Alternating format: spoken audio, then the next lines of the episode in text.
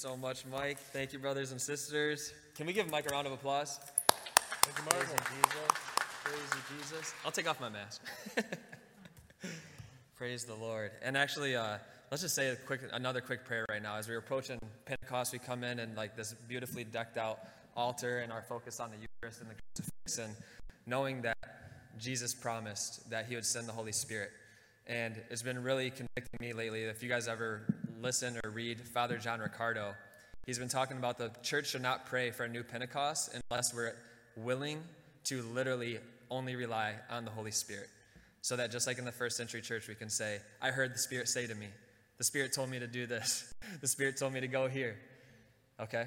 So we're just going to pray really quick for an outpouring, okay, upon our church. All right? Father, Son, Holy Spirit. Amen. Father, we just thank you so much for the gift of your Son, Jesus.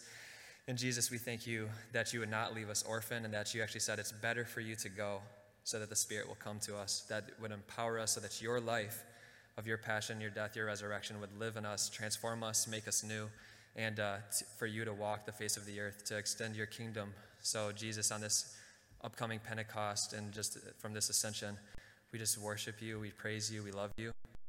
Jesus, we do ask that you would just send your Spirit right now upon us. Come, Holy Spirit. Holy Spirit, please give us the mind of Christ. Give us the mission, the eyes, the, the, the compassion, the love, the desire, the heart of Jesus. May we extend the Eucharistic presence of Jesus everywhere we go so that more and more people can know his love and be transformed. In Jesus' name, amen. amen. Father, Son, Holy Spirit, amen. Thank you so much, brothers and sisters. All right, so.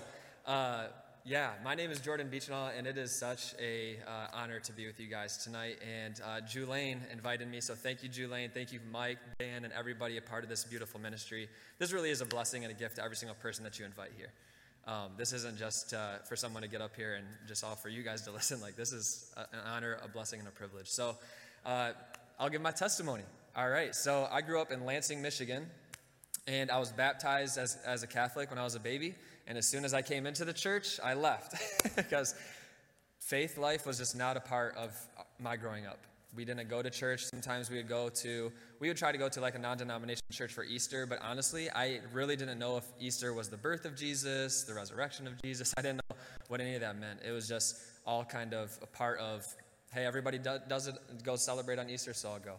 Uh, with my family. So it, my whole uh, growing up was very focused on academics and sports um, and especially sports. Very competitive family, and we loved it. And I had an amazing uh, mom and dad who supported us, encouraged us, gave us everything that we could ever need.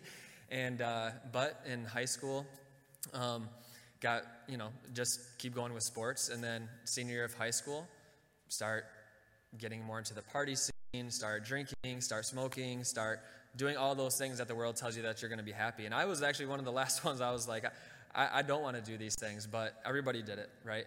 So um, I, then I actually got a scholarship to go and play football at Grand Valley State University. And my older sister, she ran, uh, my sister Nicole, she ran track there a few years before that, and I was super excited to go. And so when I went there, um, it just got worse as far as like the party scene, right? It was that's it was the normal Christian or the normal college lifestyle. And if anybody ever uses that language with you, know that it's not a good thing because the normal, normal college lifestyle is, is death, is apart from Jesus. Um, and so, in that whole scene, it was very football, sports, and really nothing else. And then uh, I had two major ACL surgeries. And during that time, I just kind of fell into depression. I noticed that a lot of the people that I was hanging out with didn't really come and, like, you know, see how I was doing. And uh, so I actually started going to a non denominational church out there. And I was very all in and then all out. All in, all out. Like if I was partying, I was partying. If I wasn't, I wasn't. And I would just stay up in my room and read the Bible. But something was, was missing. Um, and then uh, I studied uh, accounting. So I moved downtown Grand Rapids for the Grand Valley campus. And I actually was still very much in the party scene, but I actually started going to different churches. I'd go to you know, an Episcopalian church, and I'm like, dang, they let me receive their bread. The Catholics don't, and they look traditional. This is great. And uh, so, but I was very much just seeking, just seeking. And then I got a job offer here in Detroit with Deloitte and Touche. It's a big four public accounting firm, and I still work for them today. So in 2015, I moved over here to take that job offer, and I was so I'm going to be a partner. I want to make a lot of money, and I want to, uh, you know, things of the world. I want to be successful. And uh, in 2016, me and my sister started going to a large non-denominational church here in Troy, and it, again, it was just still something missing. And then one day in the fall of 2016, my sister Nicole texted me and she said, I've never had a relationship with Jesus, I've never been baptized, and I want to have the faith that my husband has because her husband is Catholic. They got married in a Catholic church, and at that one time, she had one of her two daughters, and she was baptized Catholic. So I'm going to join the RCIA program at St. Mary's downtown Royal Oak. Do you want to join me? I was like, no, I do not. Catholics are crazy because in college, when I started reading the Bible and everything, it wasn't that I was anti-Catholic in the sense like I was going out and seeking Catholics and you know telling them all the bad things about their church, but I already was under the assumption that it was just a known thing. Catholics were completely wrong, and this is like exactly what re- religion should not be: is Catholicism. So, and I asked my Catholic friends, like, do you guys worship Mary? Why do you go to, you know, all the classic whys of Catholicism? They couldn't answer. So again, it just kind of strengthened my assumption of Catholics are just wrong. Well, my sister in that response was like, well, RCI program is about seven months long. You don't owe anybody anything. If you want to leave, you can. So I'm like, okay, cool. So I'll go and support you. But as soon as I hear something that's just completely unbiblical, not true, whatever it is, I'm out. Well, the meet and greet, I was mind blown. the meet and greet with Father Paul Snyder at St. Mary's in Royal Oak, he just gave us a simple tour of the church and explaining how the architecture was like was like the Ark of Noah, which is the symbol of the church. It was a boat moving, right? And how the readings every single Sunday throughout the entire Latin Rite are the are the same readings that you read throughout the entire world. And I was like, wow, that's so beautiful. One church has the same readings every single day. uh, throughout the entire world. You can go to France, you can go to Spain, you can go anywhere, and you got the same liturgy. That's beautiful. Well, so, long story short, I started reading Scott Hahn, here, listening to Father John Riccardo, listening to Catholic Answers Live, the Coming Home Network, and hearing about all these Protestant pastors who are deeply anti Catholic becoming Catholic. And I was like, okay, there's something to this because what they're saying. So then I started reading the church fathers, and I realized, like, again, this is kind of how you know, how you grow up and thinking in a, as a in, a, in a Protestant mindset is like, I need to find a church that fits to my doctrine. But in Scripture and in history, we see that Jesus founded a church, and we need to join it because it is the fullness of truth based on divine promises. So, like everything leading up to Easter of 2017, it was all in my mind. Like it was very intellectual. Of like, this is Jesus's church. Every single thing that it teaches is true. Jesus is right here in the Eucharist, truly present, body, blood, soul, and divinity. But I honestly was still living a life thinking away of like the world. And my life has been marked by the sacraments. So Easter of 2017, I received First Communion. I received confirmation with my sister Nicole, and uh, that whole summer, my life changed. What the what the what I was doing through studying in my mind, Jesus transformed all that into my heart over that summer through the sacraments. And so I never wanted to go a day without missing the Eucharist. It's the greatest gift in the world. And my heart was set on fire. I was like, I don't know what to do, but I need to get involved somehow. So I see a, an ad about young Catholic professionals coming to Detroit. Started in Texas, it's spanning throughout the whole world, and I want to join it. One hour uh, before, there, before, before I emailed the president at the time, Donald Smith, he said that the hour before, the person who I have as their finance director couldn't do it anymore. So I filled that gap of being finance director. So we're doing events downtown Detroit and um, and I'm loving it. I'm being able to evangelize. You're supposed you're, you're bringing Christ into your work. You're you know you're um, you're transforming the workspace, and so and I and I loved it. Um, and then in August 30th of 2017, if you guys do you guys remember Father Patrick Gonyeau? Yeah, okay. So we were here two years ago at a healing service. Do you guys was anybody here during that time? I remember a lot of the yeah, Crazy Jesus. We we remember a, a guy over here couldn't play the guitar from an affliction he had on his, on his hand. Completely healed. He picked up the guitar and started playing over here for the first time in a few years. Praise, Praise you, Jesus. That's amazing. And uh, so Father Patrick Gonyeau was our um, was our mentor or our kind of our spiritual director of Young Catholic Professionals. We had uh, another event, August 30th of 2017, downtown Detroit, and just that day, because our events are in the evening, just that day, I walked past and for lunch, walked past a few homeless people, and I was with my coworkers, and I didn't want to look foolish. I didn't want to be the weirdo stepping out, like helping people, loving people, even the people who to the world are the lowest. And I just walked right past them, and I felt a lot of shame about that. So I went up to Father Patrick. I said, "Can we just pray like more courage? Like I don't want to, I don't want to care what other people think. I just want to love people." As Jesus is calling me to love people. And if you guys know Father Patrick, I figured this is going to be a 30 second prayer. This is about 10 minutes. so he's praying with me, and he is like, Jesus, I ask that you just fill him with the gift of healing. And he touched my palms, and my arms were on fire. They were so on fire that 24 hours later, my forearms were still pulsating. That, first, that same night, I had no idea. I never, I've never prayed for healing before. I didn't know how to pray for healing. Um, but encountered a homeless man named Tony downtown Detroit. We prayed together. Could, couldn't bend his elbow before, could completely straighten it. He had a knee issue. It was almost 100%. It wasn't fully healed, but we're jogging down Greek town at 1 in the morning on a Wednesday night. And this, again, increased my faith. I was like, Jesus is alive. Jesus is real.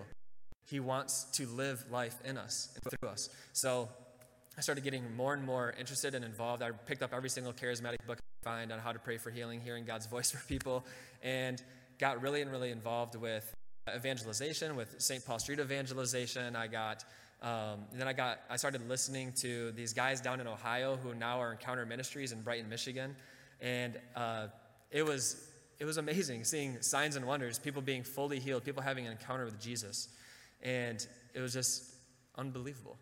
And during that same time, the Lord really was like breaking off long time what I would say that they were were addictions long time, horrible behaviors that were detrimental to me and myself. And uh, so Jesus was breaking off all these things in me. And really, the only thing that I, I could think of at that time that I could repay Jesus for was like, I got to become a priest. Because, one, I'm not going to be a good father, I'm not going to be a good husband because of the things that I've done in the past. And then um, I want to I want to do this 24 7. That's what I figured priests do. You guys have no administrative work, right, Father? so, like, you guys just evangelize, you get the sacraments to people, you just bring them all in. And, like, that's what I wanted to do. So, there was a good and a bad motivation out of that. but, uh, so I started discerning the priesthood, and uh, in 2018, I was going to the discernment weekends at the Sacred Heart Major Seminary. And before that, a girl from college came back into my life through Young Catholic Professionals. Her name is Napoli. And so she actually became one of my best friends during that time. Outside of my spiritual director, I would call her because she was on fire for the Lord. I remember writing in my journal the first time we went out to dinner, I'm like, Napoli is a disciple of Jesus. wow. Because she loves people, loves, loves people. Nobody loves people like I've seen Napoli do. and, uh, and so I'm, this is my best friend at the time. Outside of my spiritual director, I'm calling her, I'm talking to her. And, uh, and then as we're, me, her, and 14 other of our friends, two of them being priests, we were planning a trip to go on the Camino de Santiago in Spain. It's the Way of St. James in Spain in 2018. And I told Jesus, this is going to be my last final discernment. But I already kind of had in my mind, I was like, but it better be the priesthood. it better be the priesthood because I'm pretty sure you're calling me to that, right, Jesus? So uh, this is going to be my last final discernment. I'm going to have all the clarity in the world after the Camino. Um, well, the month or two leading up to the Camino, the Lord starts revealing more and more about marriage. I'm just like, whoop, whoop, not for me, not for me. like that's for somebody else, right? Uh, and um, then, before the Camino, four out of the 14 of us, we went to France. We went to Paris, Lisieux, and Lourdes. And in Lourdes, France, I had a powerful encounter with Our Lady. And uh, just get choked up even thinking about it now. But uh, um, yeah, like as I walked up to the grotto, I just started crying like uncontrollably. I couldn't like explain. It. I was like, why am I crying? I was literally just goofing around, making a video. Like this is so cool, like a tourist. and and I'm crying and uh, don't know why. And as soon as I put my hand on the rock where the, like the, the water is trickling down. Say, My son, tell me everything that's on your heart. And uh, I told her about my family. And, like, what about my family? My mom and my dad. She said, Love them and pray the rosary every single day for them. The next year, they both came into the church together. And it wasn't an easy process. and yeah, praise you, Jesus. and, uh, and then I'm talking to her about my vocation, and she, she reveals the vocation of marriage to me. And Napoli's stand, sitting right next to me, and she like highlights her, and I'm like, okay, if this is like what I'm called to, if this is what I'm called to, I need to be a pure man, you know? And uh, this is the climax of the encounter. Three things happened simultaneously. My heart got super hot. It like went all the way through my chest. She gave me an image of white blossoming roses. She said, "My son has made you pure. My son has made you pure." And uh, I'm a wreck, right? kind of like right now, but it was worse. And uh, so, and like, it was all about Jesus. It wasn't about my sins, and it wasn't even forgetting my sins. It was looking at them through the eyes of mercy, right? And so, the lies of I couldn't be a good husband, I couldn't be a good father. Actually, I didn't fully understand it until recently. I've been married for a year and a half to Napoli. I'll get there, but but uh, like even in the midst of our marriage, I realized I was like, wow, I was believing in a lie. And the Lord precisely gave me a woman that I didn't even know existed, gave her to me to know mercy, to know His love, to have full healing, to know that I can be a, uh, an amazing husband and father. And uh, yeah, so we started we started dating, and we got engaged, and then and uh, December 7th of 2019, the eve before the Immaculate Conception, we got married. And uh, guys, marriage is not just for us to get each other to heaven. It's literally so that we would we would experience heaven every single day in our marriages. And it's not easy because we're in a spiritual battle. But like that's what the church teaches is like we're a reflection of heaven, of Jesus in the church. So um, like Father Patrick Gonyeau says this, like monstrance moment, like Napoli is like the walking presence of God to Jordan.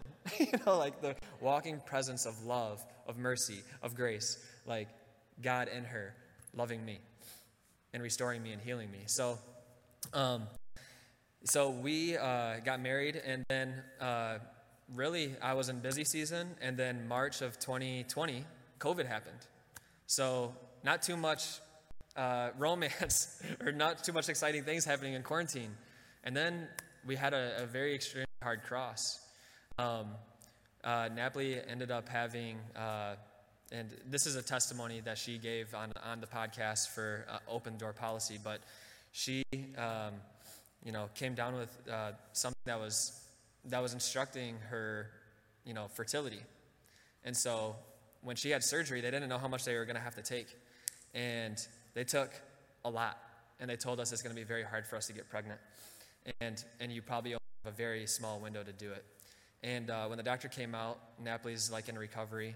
And uh, when the doctor came out, he told me that he took more than was expected. And so I was the first one to see Napoli. I was actually in the adoration chapel at St. Joseph's, and I heard Jesus, like, I felt Jesus show me, hearing Napoli saying, Jordan, Jordan, come.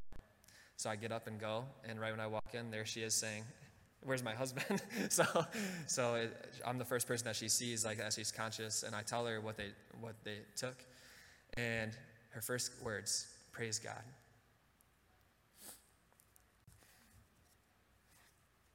Her faith strengthens everybody that she that everybody knows, you know. Um, and uh, not easy. And the very first month that she can, you know, after recovery, that uh, we can try, we get pregnant. and on Easter Sunday of this year, Jesus, we celebrated Jesus' resurrection by welcoming our daughter, Zelly Marie. Praise you, Jesus. so she's six and a half weeks. That's why Napoli and Zelly are not here. It's kind of a far drive for us, and that's so. Uh, but Zelly is beautiful, and it's it's just God is so good, He's so merciful. He's so loving. He wants to fully restore us and heal us. And, um, and now I'm, I'm very involved in Encounter Ministries. I was in the school for two years. I've, uh, I'm an online mentor for that now, so I love um, evangelizing. I love hearing God's voice for people. I love seeing Jesus heal people.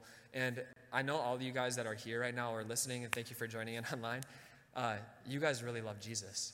And if, because you guys are the light and the salt of the earth. And if one thing I could tell you about evangelization is a simple invitation. I've seen Jesus heal people on the streets. I've seen people break down in tears from a word that was spoken to them. And more recent, most recently, though, Jesus has been really convicting me never leave a person without an invitation. Never leave a person without an invitation. And it really is as simple as, hey, here's my here's my card, here's my email on it. I go to me and Napoli, we're re- very involved at Shrine, getting very involved at Shrine. We have a beautiful young adult community there, so we're like, hey, here's my email. If you ever want to come and get involved, like we have a beautiful church that we go to. People are open. People are hungry for Jesus. People are longing for Jesus. And so, uh, Napoli and I, I thought I could do what I thought I would be doing as a priest. I'm doing as a husband now, and with my with my daughter and my wife Napoli, and just um, we just want to love Jesus and spread His love throughout the world and bring people. The world really needs Jesus right now, right? so, um, and uh, and Napoli, with her testimony from all that, she's a Creighton natural family planning practitioner now. Will will will be in the fall, but she's an intern right now. But uh, like she just wants women to know, be empowered to know God's love for them. And there really isn't. Like when I was becoming like, the fullness of the truth in the church, like the faith, yes, but also like the morals. It's so beautiful. Theology of the body. Like you will not understand the fullness of the gospel until you understand the purpose of our bodies and like the reflection of the, the love between a husband and a wife or a, hus- a husband and, and a wife to their child. like it is literally how God has revealed himself to be. And so it is so beautiful. What uh, just, there's no greater gift than being Catholic. Every single day we can encounter him through scripture, through prayer, through the gift of the greatest, the new covenant, the Eucharist, confession with, with priest, to hear Jesus speaking to us and his, his merciful love and his gaze on us all the time. It's so good.